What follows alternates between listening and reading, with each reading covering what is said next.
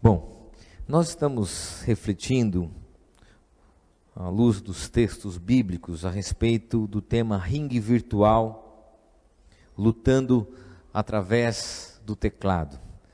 Eu quero ser bem sincero para você que quando a gente propôs esse tema, a gente jamais imaginava que as coisas estariam nessa ebulição que nós estamos vivendo nesses dias atuais.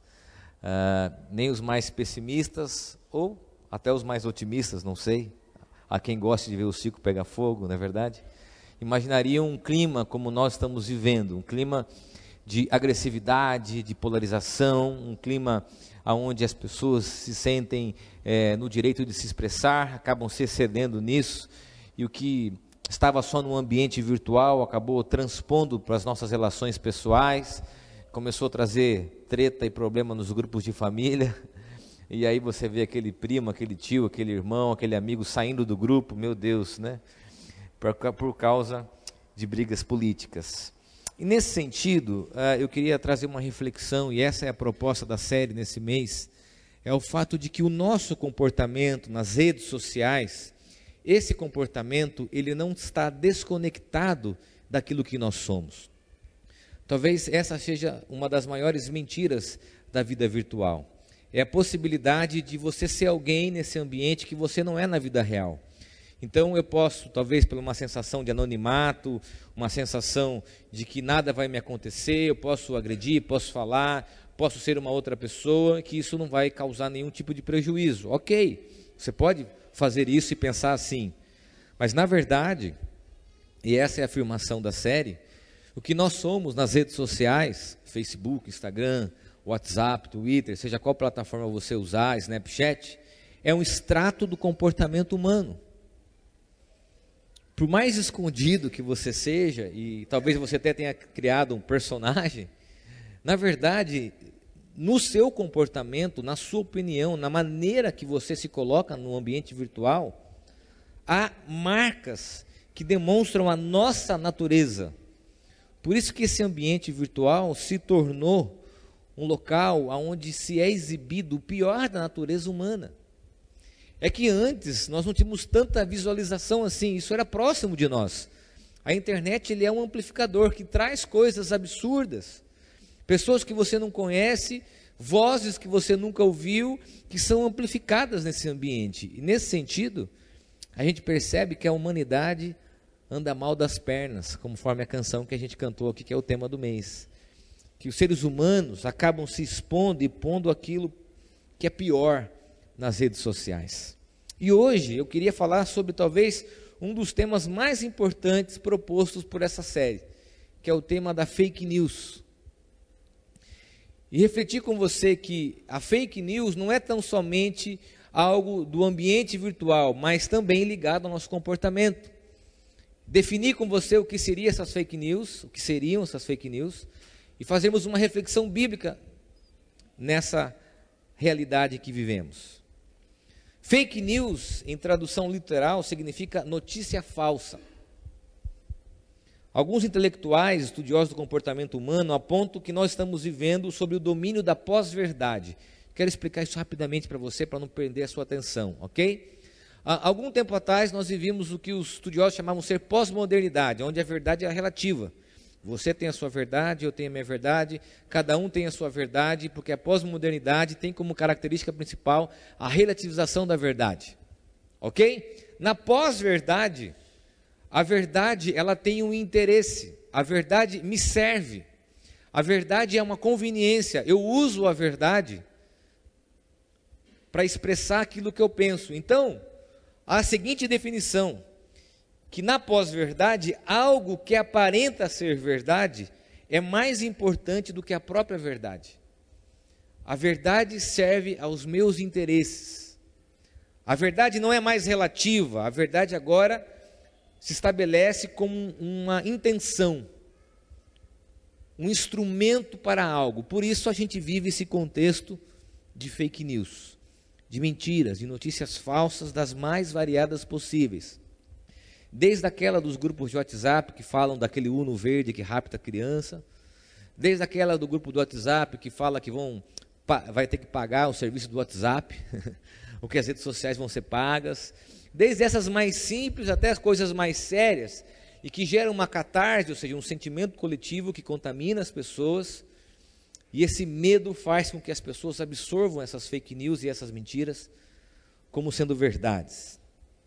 As fake news têm como probabilidade ser mais compartilhada na internet até 70 vezes mais do que uma notícia verdadeira. Por quê? Porque há um interesse das pessoas pelaquilo que nós chamamos de mentira. E uma coisa aqui, quero ser bem sincero para você: a grande maioria das fake news, das mentiras no ambiente virtual, a gente olha e a gente vê assim: eu, isso aqui é mentira.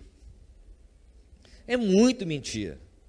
Mas quem inventou aquilo não está preocupado com aquilo, ele está preocupado em repercutir, em causar um dano devastador, em pulverizar uma ideia. É exatamente isso. Por isso que as pessoas compartilham, compartilham porque sabem que a intenção daquela notícia é causar uma notícia falsa, um mal-estar, propagar uma inverdade. Porque as pessoas hoje celebram esse ambiente de fake news. E aqui eu quero ser um pouco duro e talvez pedir que você compreenda isso. Nós vivemos uma cultura que celebra a mentira. Nós vivemos uma cultura que está nesse ambiente virtual e que nesse ambiente virtual uma das principais características é manipularmos a verdade. A gente pode fazer isso através de um Photoshop, a gente pode fazer isso através de uma vida mentirosa para que as pessoas olhem para nós, nos admirem, ou nós podemos fazer isso compartilhando notícias falsas, com a intenção de subjugar o outro, de ofender o outro e para reforçar a minha ideia ideológica política. Bom, nesse sentido, nós precisamos identificar que há aqui no coração humano, e vou falar assim num tom mais baixo, que nós gostamos de fofoca. Nós gostamos dessas coisas antes da internet. O que a internet faz? A internet, boom, amplifica. Mas desde o meu bairro, na época que não tinha internet, lá em registro, as notícias falsas se espalhavam das mais diversas, do homem do saco que passava e roubava as crianças, daquela mulher que uma não gostava e usava aquilo como uma arma para ofender os outros. Nós sempre tivemos no nosso coração humano um interesse pelas fake news. Por isso que Spurgeon diz que uma mentira pode ter viajado metade do mundo enquanto a verdade está colocando os sapatos. A mentira se espalha porque o coração humano, porque a nossa natureza propaga isso. Há um interesse pelas inverdades, há um interesse pela manipulação, há um interesse pelas mentiras e ainda mais no ambiente de pós-verdade, nós usamos as mentiras como instrumento ideológico, político.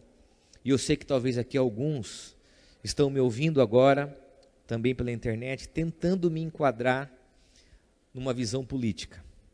Ah, será que o Caio. Olha, eu vou fugir desse rótulo, porque o mais importante para nós aqui é uma reflexão bíblica diante dessa realidade. Porque a pergunta que nós devemos fazer diante dessa cultura que celebra a mentira, o que a Bíblia e os evangelhos nos apresentam como princípios e orientações para a nossa vida? Esquece ideologia, esquece posição política, Vamos voltar os nossos olhos para os textos bíblicos. O que, que a Bíblia nos ensina como valor, como princípio, como é, orientação para que a gente possa viver nessa cultura virtual ou real, aonde a mentira é tida como uma verdade e a verdade é usado como um pressuposto da mentira. Quero ler com você o texto de João, capítulo 8, do versículo 31 ao versículo 47. Pedir um pouco de paciência, o texto é um pouco longo, que você preste atenção na leitura e fazer aqui uma recapitulização, recapitular, vamos mudar aqui, uh, melhor. Quando não sai, muda a conjugação do tempo, dá certo. Sobre a primeira mensagem. A primeira mensagem nós falamos sobre agressões virtuais, quando Jesus chega para um grupo de religiosos que estão criticando aquilo que ele fazia. E Jesus diz o seguinte: a boca fala que o coração está cheio. Ele nos coloca diante da coerência. principalmente de um grupo de pessoas que está ali só para criticá-lo, como uns haters, como uns stalkers de Jesus. Jesus vira-se para aquele grupo de religiosos e diz o seguinte: a boca fala que o coração está cheio. E nós refletimos que muitas das vezes, nessas agressões virtuais, nesse ambiente virtual, nós colocamos o nosso coração, o pior da nossa natureza, como instrumento para ferir as pessoas, ok? Domingo passado, nós avançamos no capítulo 13 de Mateus, aonde Jesus, para esse mesmo grupo, antes de iniciar as parábolas, ou falar e contar histórias através das parábolas, Jesus diz o seguinte: Quem tem ouvidos para ouvir, ouça. Diante de uma cultura de polarização, onde as pessoas não se ouvem mais, se agridem, discutem, perderam a capacidade do diálogo, Jesus nos convida a ouvirmos. Quem tem ouvidos para ouvir, ouça. Agora, o interessante nesse texto de João capítulo 8 é que Jesus também está dizendo isso para um grupo de judeus. Mas não uns judeus caracterizados naqueles grupos anteriores, mas judeus que criam nele. O texto começa dizendo isso, eram pessoas que acreditavam em Jesus. Só que diante desses religiosos, desse grupo de judeus, Jesus ele é duro, incisivo, muito, muito incisivo com essas pessoas. E a história bíblica diz assim: Então Jesus disse aos judeus que haviam crido nele: Se vocês permanecem na minha palavra, são verdadeiramente meus discípulos, conhecerão a verdade e a verdade os libertará.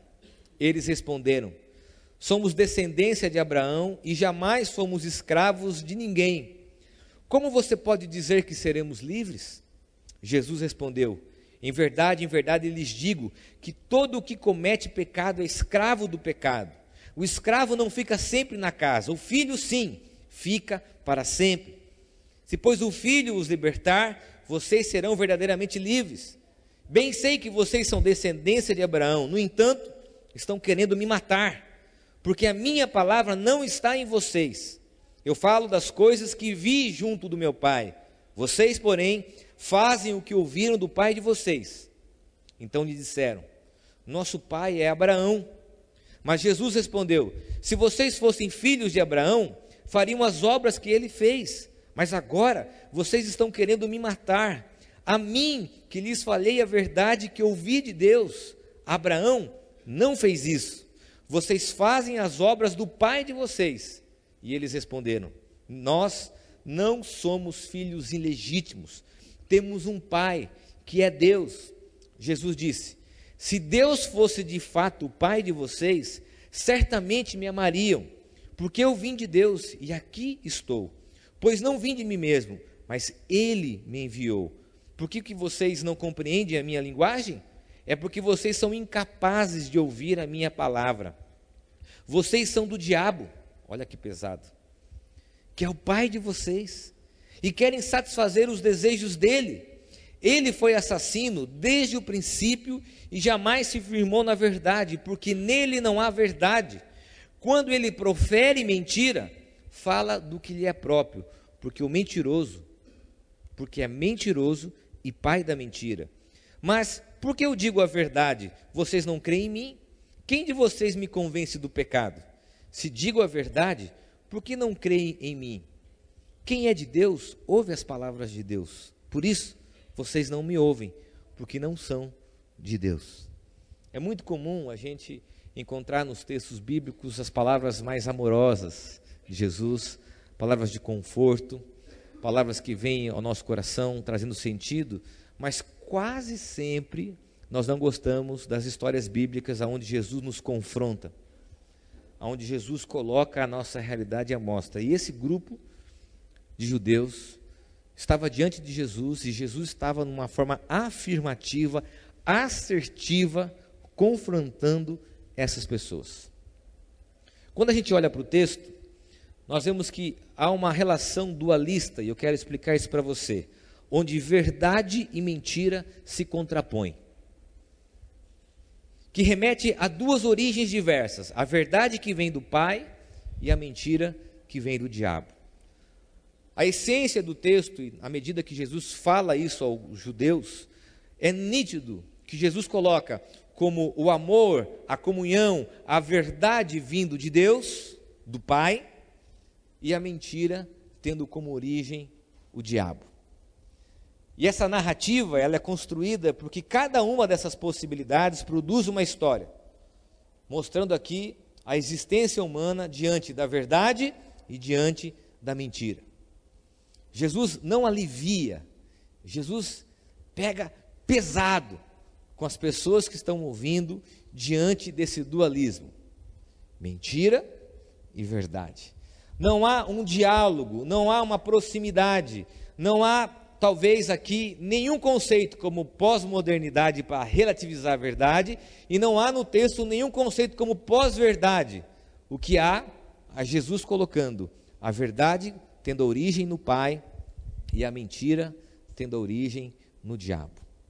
O que, que isso nos faz considerar diante da história bíblica e dos textos bíblicos? Primeiro, que o pecado nos faz perder a consciência de si mesmo. Tem uma coisa muito interessante nesse texto, é que quando Jesus afirma que conhecerão a verdade e a verdade os libertará, a resposta daquele grupo de pessoas é imediata.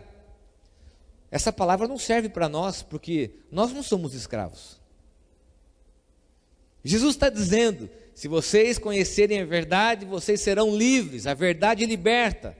Imediatamente esse grupo de pessoas responde o seguinte: essa palavra não serve para nós, porque nós, nós não somos escravos de ninguém. Olha que interessante, que incoerência. Se a gente olhar para a história bíblica, nós vamos perceber que na realidade os judeus tinham passado por períodos sucessivos de escravidão.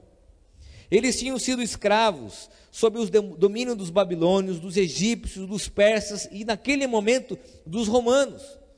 Porém, moralmente, nunca tinham se submetido à escravidão e tinham a soberba e a arrogância de responder para Jesus que eles não eram escravos, porque talvez a liberdade e a escravidão tinham sentido político. Eles não compreenderam o que Jesus estava dizendo a respeito da liberdade, do espírito, da vida. Porque para Jesus, escravo é aquele que é dominado pelo pecado e, em virtude dessa escravidão ao pecado, não tem mais direito na casa do Pai. Sabe o que isso demonstra para nós? É que muitas vezes nós perdemos a consciência o quanto nós nos tornamos escravos do pecado o quanto nós erramos, o quanto nós vemos na mentira. E o primeiro sentimento que vem a nós é o sentimento do quê? De negarmos. Por quê? Porque na nossa cultura, e aqui eu quero falar um pouco para aqueles que vivem na cultura latino-americana, quem diz isso são os estudiosos do comportamento. Mentir é um sistema de sobrevivência, proteção e esperteza. O brasileiro quando ele mente, ele é esperto. O brasileiro, quando ele mente, ele mente para se proteger, talvez, desde as nossas origens enquanto sociedade, para nos proteger dos colonizadores. O brasileiro mente para sobreviver diante de circunstâncias adversas, e a mentira é tida na nossa cultura como um sistema de proteção. Então, talvez a gente fale assim: ah, pastor, peraí, pega leve. Talvez esse texto diz para outras pessoas: nós não somos escravos. Somos sim. Somos sim. Nós somos escravos. O que acontece é que os nossos erros fizeram com que eu e você perdêssemos a consciência disso. Porque o pecado faz exatamente isso, perder a consciência do erro. Brennan diz o seguinte: na filosofia, o oposto da verdade é um erro.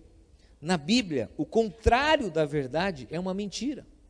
É inegociável essa relação. O que acontece é que nós não reconhecemos, assim como aquele grupo de pessoas que estavam ouvindo Jesus, que aquela palavra diz respeito a nós. Talvez aqui a grande dificuldade para nós dentro das nossas relações é reconhecer que nós somos escravos das nossas próprias mentiras. Não é isso? Aprendemos a mentir desde criança. Aprendemos a mentir nas nossas relações afetivas, aprendemos a mentir nos negócios para poder sobreviver num país como o nosso. E vivemos numa cultura onde a mentira é tida como uma virtude.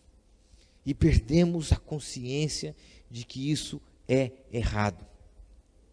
Ah, pastor, mas não fui eu que inventei.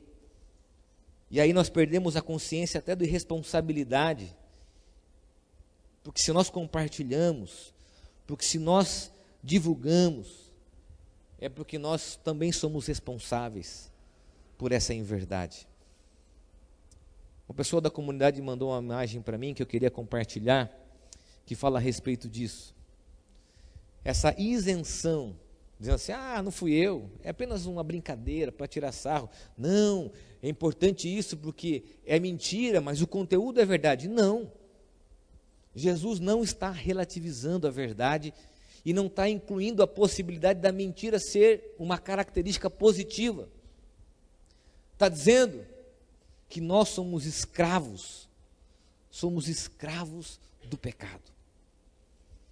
E aqui a gente pode incluir não só as fake news, aqui nós podemos incluir uma série de hábitos e atitudes que nós temos, das mais diferentes possíveis, que nos escravizam e que nós perdemos a consciência. Manipulação, pornografia,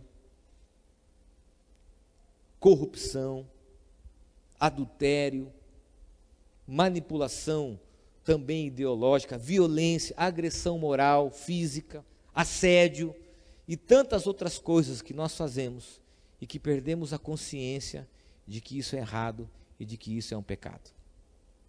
O que surge para nós é a justificativa, assim como aquele grupo de pessoas. Não, Jesus, como assim? Nós seremos livres? Nós nunca fomos escravos. Que mentira! Nós somos escravos da mentira. Somos escravos de hábitos, de comportamentos, de circunstâncias que nos alienam e escravizam as nossas relações. Diante dessa cultura, há um conselho de um provérbio, capítulo 14, versículo 15, quando nós estávamos estudando com um grupo de pessoas, o Felipe sugeriu esse texto em resposta a essa cultura onde as pessoas mentem, a gente não sabe mais, a gente recebe e diz assim: puxa, divulgo, não divulgo, é brincadeira, não é brincadeira. O que, que nós fazemos? Provérbios 14, versículo 15, na mensagem, na paráfrase da mensagem, diz assim: O inexperiente acredita em tudo que lhe dizem, mas o prudente escolhe e pondera cada palavra. Numa cultura onde nós não sabemos mais o que é verdade, o que é mentira. O que cabe é o discernimento, a prudência, para ponderarmos nossas escolhas e as nossas palavras. Segunda consideração do texto. Enquanto a mentira escraviza, há uma afirmativa de Jesus dizendo que a verdade liberta. Se a mentira escraviza, a verdade traz libertação para a nossa vida. Talvez muitos de nós nessa noite temos que ouvir essa palavra. Que a verdadeira libertação, mudança, transformação não vem pela manipulação da mentira, mas vem tão somente pela verdade. Por isso que a gente talvez tem como os maiores desafios como pai é a gente ensinar a verdade para os filhos, não é verdade? É sempre isso que acontece. Os filhos, a gente já, a criancinha já começa a mentir quando você vai dar uma bronca, ou quando você talvez pede para fazer alguma coisa. Os homens são especialistas nisso, mulheres é uma característica da nossa natureza. Eu sempre falo, por exemplo, que quando você pede para ele matar uma barata, 99% de chance dessa barata ter escapado e ele ter falado para você que ele matou. Ok? Então, assim, estou dando uma dica para você. Essas crianças, né? elas também têm essa natureza de mentir. E a gente tem como pai sempre o desafio de dizer: olha, uma mentira não se transforma numa verdade. E nem essa história de que para manter uma verdade você precisa de várias mentiras. Porque a mentira não tem, segundo os textos bíblicos, a finalidade pedagógica, ela não tem a finalidade de libertar, pelo contrário, a mentira cada vez mais vai nos tornar escravos de uma situação. Se você não trouxer a verdade à tona, preste bem atenção aqui, você que está precisando ouvir essa palavra. Se você não trouxer a verdade à tona sobre a sua vida, sobre quem você é, o que você faz, principalmente nas suas relações, você vai se tornar cada dia mais escravo. Porque se você precisa manter uma mentira, uma mentira, isso demonstra o nível de escravidão que você está, achando que essa mentira pode trazer algum tipo de ajuda. Não traz. Rinaldo Fábio, um comentarista dos mais renomados do Novo Testamento, diz assim: a verdade, e ele faz o comentário sobre esse texto, devolve o homem a si mesmo. Enquanto a mentira ela vai alienar, a verdade vai devolver o homem a si mesmo. Tim Keller vai dizer o seguinte: a nossa melhor defesa no combate contra as mentiras de Satanás não é geralmente a produção de encantamentos, porque quem mente começa a contar uma história em torno disso para justificar a mentira. Como pai, esse é o maior risco de uma educação de filhos. Sempre quando a gente pega uma situação de mentira, eu também vivi isso, nós queremos justificar a mentira. E o que Tim Keller diz é o seguinte: não é o encantamento, mas o ensaio da verdade. O que é o ensaio da verdade? O estudo, a busca, a procura da verdade. O que falta para as nossas relações é verdade. O que falta para os nossos ambientes familiares, o que falta para o nosso país, o que falta para a comunidade, o que falta para a sociedade é verdade. Não manipulação, não a pós-verdade que usa a mentira como instrumento ideológico, mas é verdade nas nossas relações. Porque ela nos liberta. É ela que traz a libertação. É muito comum nesses 14 anos que eu tenho de pastor, atendendo pessoas, que diante de situações de mentira, vivem anos tentando de alguma forma esconder os seus erros, subjugar os seus erros, justificar os seus erros, mas se sentem oprimidas, se sentem mal, até que um dia trazem a verdade à tona. Com consequências, claro, mas com restauração, com cura, com libertação porque somente a verdade é que liberta. Opte pela verdade. A verdade deve ser um instrumento da consciência. O que traz consciência não é uma mentira da pós-verdade ou da fake news. O que traz consciência é a verdade. Porque as pessoas têm dificuldade de entender que elas estão aprisionadas num sistema que se esforça para desconectá-las da verdade. Hoje, quem fala a verdade é um bobo para a sociedade. Hoje, quem fala a verdade é uma pessoa infantil, imatura. Mas Jesus está nos colocando na opção de que somente a verdade é que nos liberta diante da escravidão do pecado e da escravidão da mentira. Eu quero terminar com a terceira e última consideração. Vimos o poder do pecado, o poder da mentira, a consequência disso de escravizarmos e a verdade como a opção de libertação das nossas relações, da nossa sociedade e daquilo que nós vivemos no ambiente virtual. Agora, há um princípio nesse texto fundamental para nós compreendermos o que Jesus está dizendo. Preste bem atenção. Enquanto o diabo rompe e separa, Jesus propõe a comunhão. Quando Jesus coloca esse dualismo, o diabo como pai da mentira e a verdade proveniente através de Jesus, a verdade que provém do Pai. Esse dualismo nos coloca diante da origem dessas palavras. A palavra diabo ou diabolo significa o que separa, o que rompe. A palavra diabo é aquele que separa através do orgulho, segundo esse texto.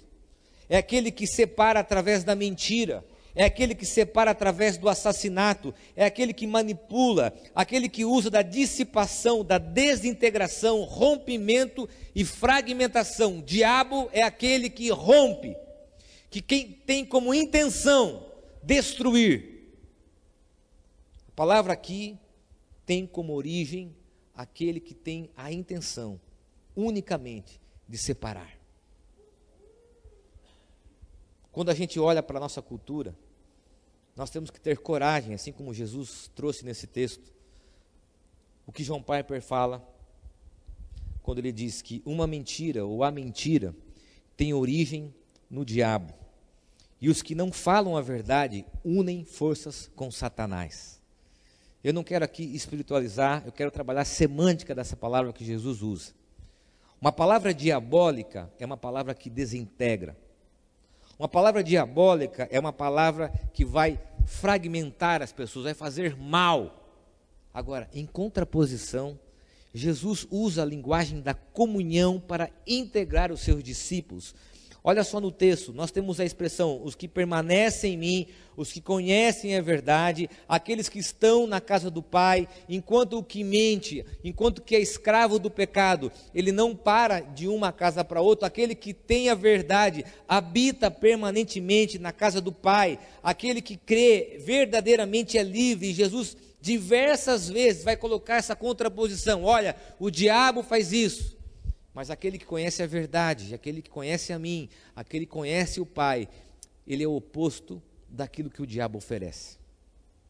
O que Jesus está nos convidando nesse texto é fazermos uma opção em sermos livres pela verdade e fundamentarmos a nossa fé na verdade e na certeza da comunhão e das propostas que ele faz. John Piper, ainda comentando esse texto, diz assim: nosso interesse pela verdade é simplesmente um reflexo do nosso interesse por Deus. Deixa eu usar aqui de uma dinâmica muito sincera para você pensar, para você refletir. Devemos nos perguntar: isso vai causar mal ou bem? Quando eu ensino os meus filhos a mentirem, para que sejam bem-sucedidos, talvez até profissionalmente, a longo prazo isso vai casar mal ou bem? Isso vai desintegrar ou isso vai integrar? Isso vai ser diabólico, separar, fazer mal, porque é exatamente isso que as fake news se propõem, as fofocas, as maledicências, as críticas infundamentadas. Aliás, tem pessoas, eu vou falar isso como pastor, porque às vezes acontece isso muito. Pessoas que sabem soltar uma palavra para nos machucar. São palavras diabólicas. Cuidado. Palavras que vêm assim, críticas, soltam umas palavras. Cuidado, porque às vezes a sua boca está sendo uma boca diabólica. Porque o texto nos diz que qualquer palavra que desintegra, que separa, ela é diabólica. A pergunta que nós devemos fazer é essa: isso vai ser diabólico ou vai causar consciência, comunhão, integração e unidade? A opção é nossa. Jesus está diante dessas pessoas dizendo o seguinte: a verdade pode libertá-los, porque se vocês continuam fazendo o que vocês fazem e não têm a consciência da relação de filiação, porque eles várias vezes questionam, nós somos filhos de Abraão, como se isso isentasse deles da condição de escravos. E Jesus diz: que na casa do Pai, na casa da verdade, a comunhão, unidade, restauração, libertação. Sabe o que acontece? Esse tipo de palavra que eu estou pregando hoje, a gente não gosta, porque ela nos confronta, porque ela nos coloca na parede, assim como Jesus colocou os seus discípulos e aqueles ouvintes dizendo o seguinte, sendo muito duro: vocês são filhos do diabo. Você já imaginou? Uh, como assim você? Filhos do diabo. Porque quando vocês mentem, quando vocês não fazem a opção pela verdade, vocês estão, na verdade, como a filiação não é de, de Abraão, a filiação de vocês é do diabo, porque ele separa, ele rompe, ele desintegra. Qual é a conclusão diante disso? Eu quero terminar. Nós vivemos numa sociedade que cultua a mentira. Nós vivemos numa sociedade em que a mentira é valorizada até como sobrevivência, proteção e como esperteza. Nós vivemos numa cultura da pós-verdade que não importa se é mentira ou não, importa o conteúdo ideológico. Mas o Evangelho de Jesus nos chama à verdade. A verdade. Porque eu creio que enquanto a mentira traz constrangimento, a mentira traz vergonha, exposição. A verdade traz comunhão, integridade. Eu quero terminar contando uma experiência que eu tive com o meu pai. Meu pai, nós crescemos vendo episódios no nosso dia a dia de honestidade do meu pai, ao ponto de que isso virou até uma piada entre a família. Constantemente nós dávamos risada disso. Da honestidade ao extremo, de coisas assim mínimas. E uma das coisas que ele mais pegava no nosso pé era conferir o troco. Nós íamos comprar alguma coisa, a primeira pergunta que ele nos fazia é: Você conferiu o troco? No medo de que nós lesássemos as pessoas.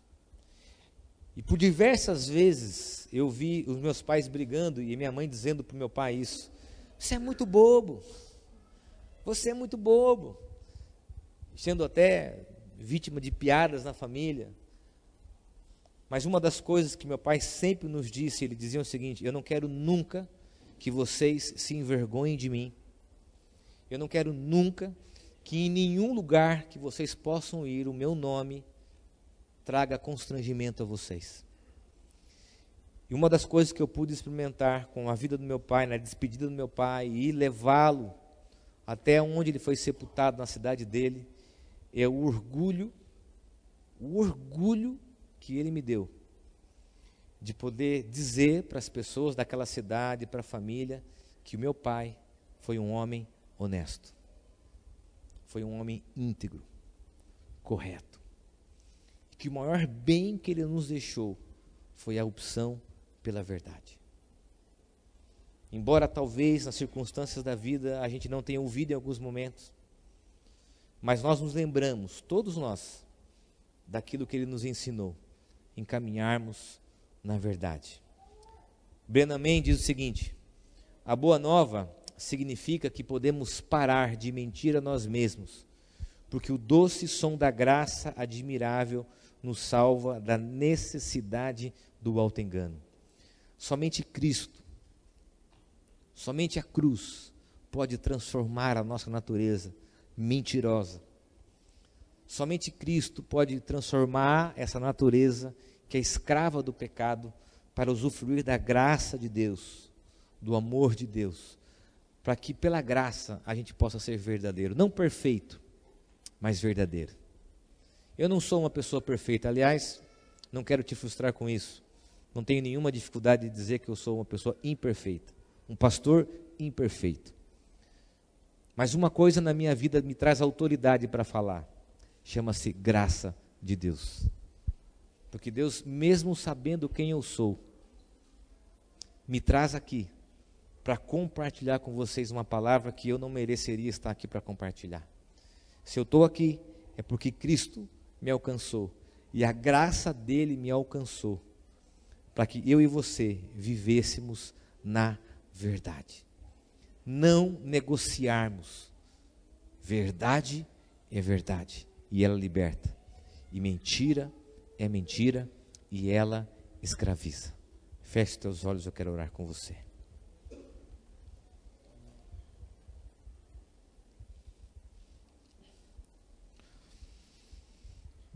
Coloque seu coração diante de Deus. Essa palavra não tem a intenção de acusá-lo, mas tem a intenção de confrontá-lo.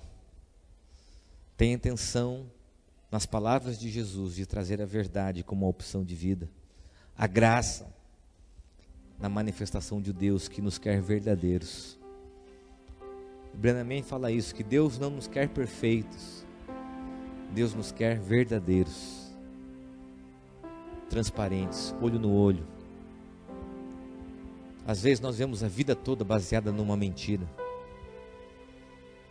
um personagem, escondendo segredos, achando que isso é uma qualidade de esperteza, e Jesus nos chama à verdade, dizendo: vocês são escravos, vocês precisam ser livres. Jesus fala da liberdade moral, espiritual, e é isso que nos convida nessa noite. Senhor, pela tua graça, pelo teu amor, pelo teu Santo Espírito, nos torne livres nessa noite que essa verdade, a verdade da tua palavra, a verdade que é o teu filho, nos torne livres da mentira, para sermos propagadores e vivemos na graça e na verdade. Ó Deus, muitas pessoas aqui são escravas da mentira, dos vícios, dos hábitos e precisam serem livres pelo teu amor. Por isso, ó Deus, que essa palavra nos confronte nessa noite. No nome de Jesus. Amém. Amém.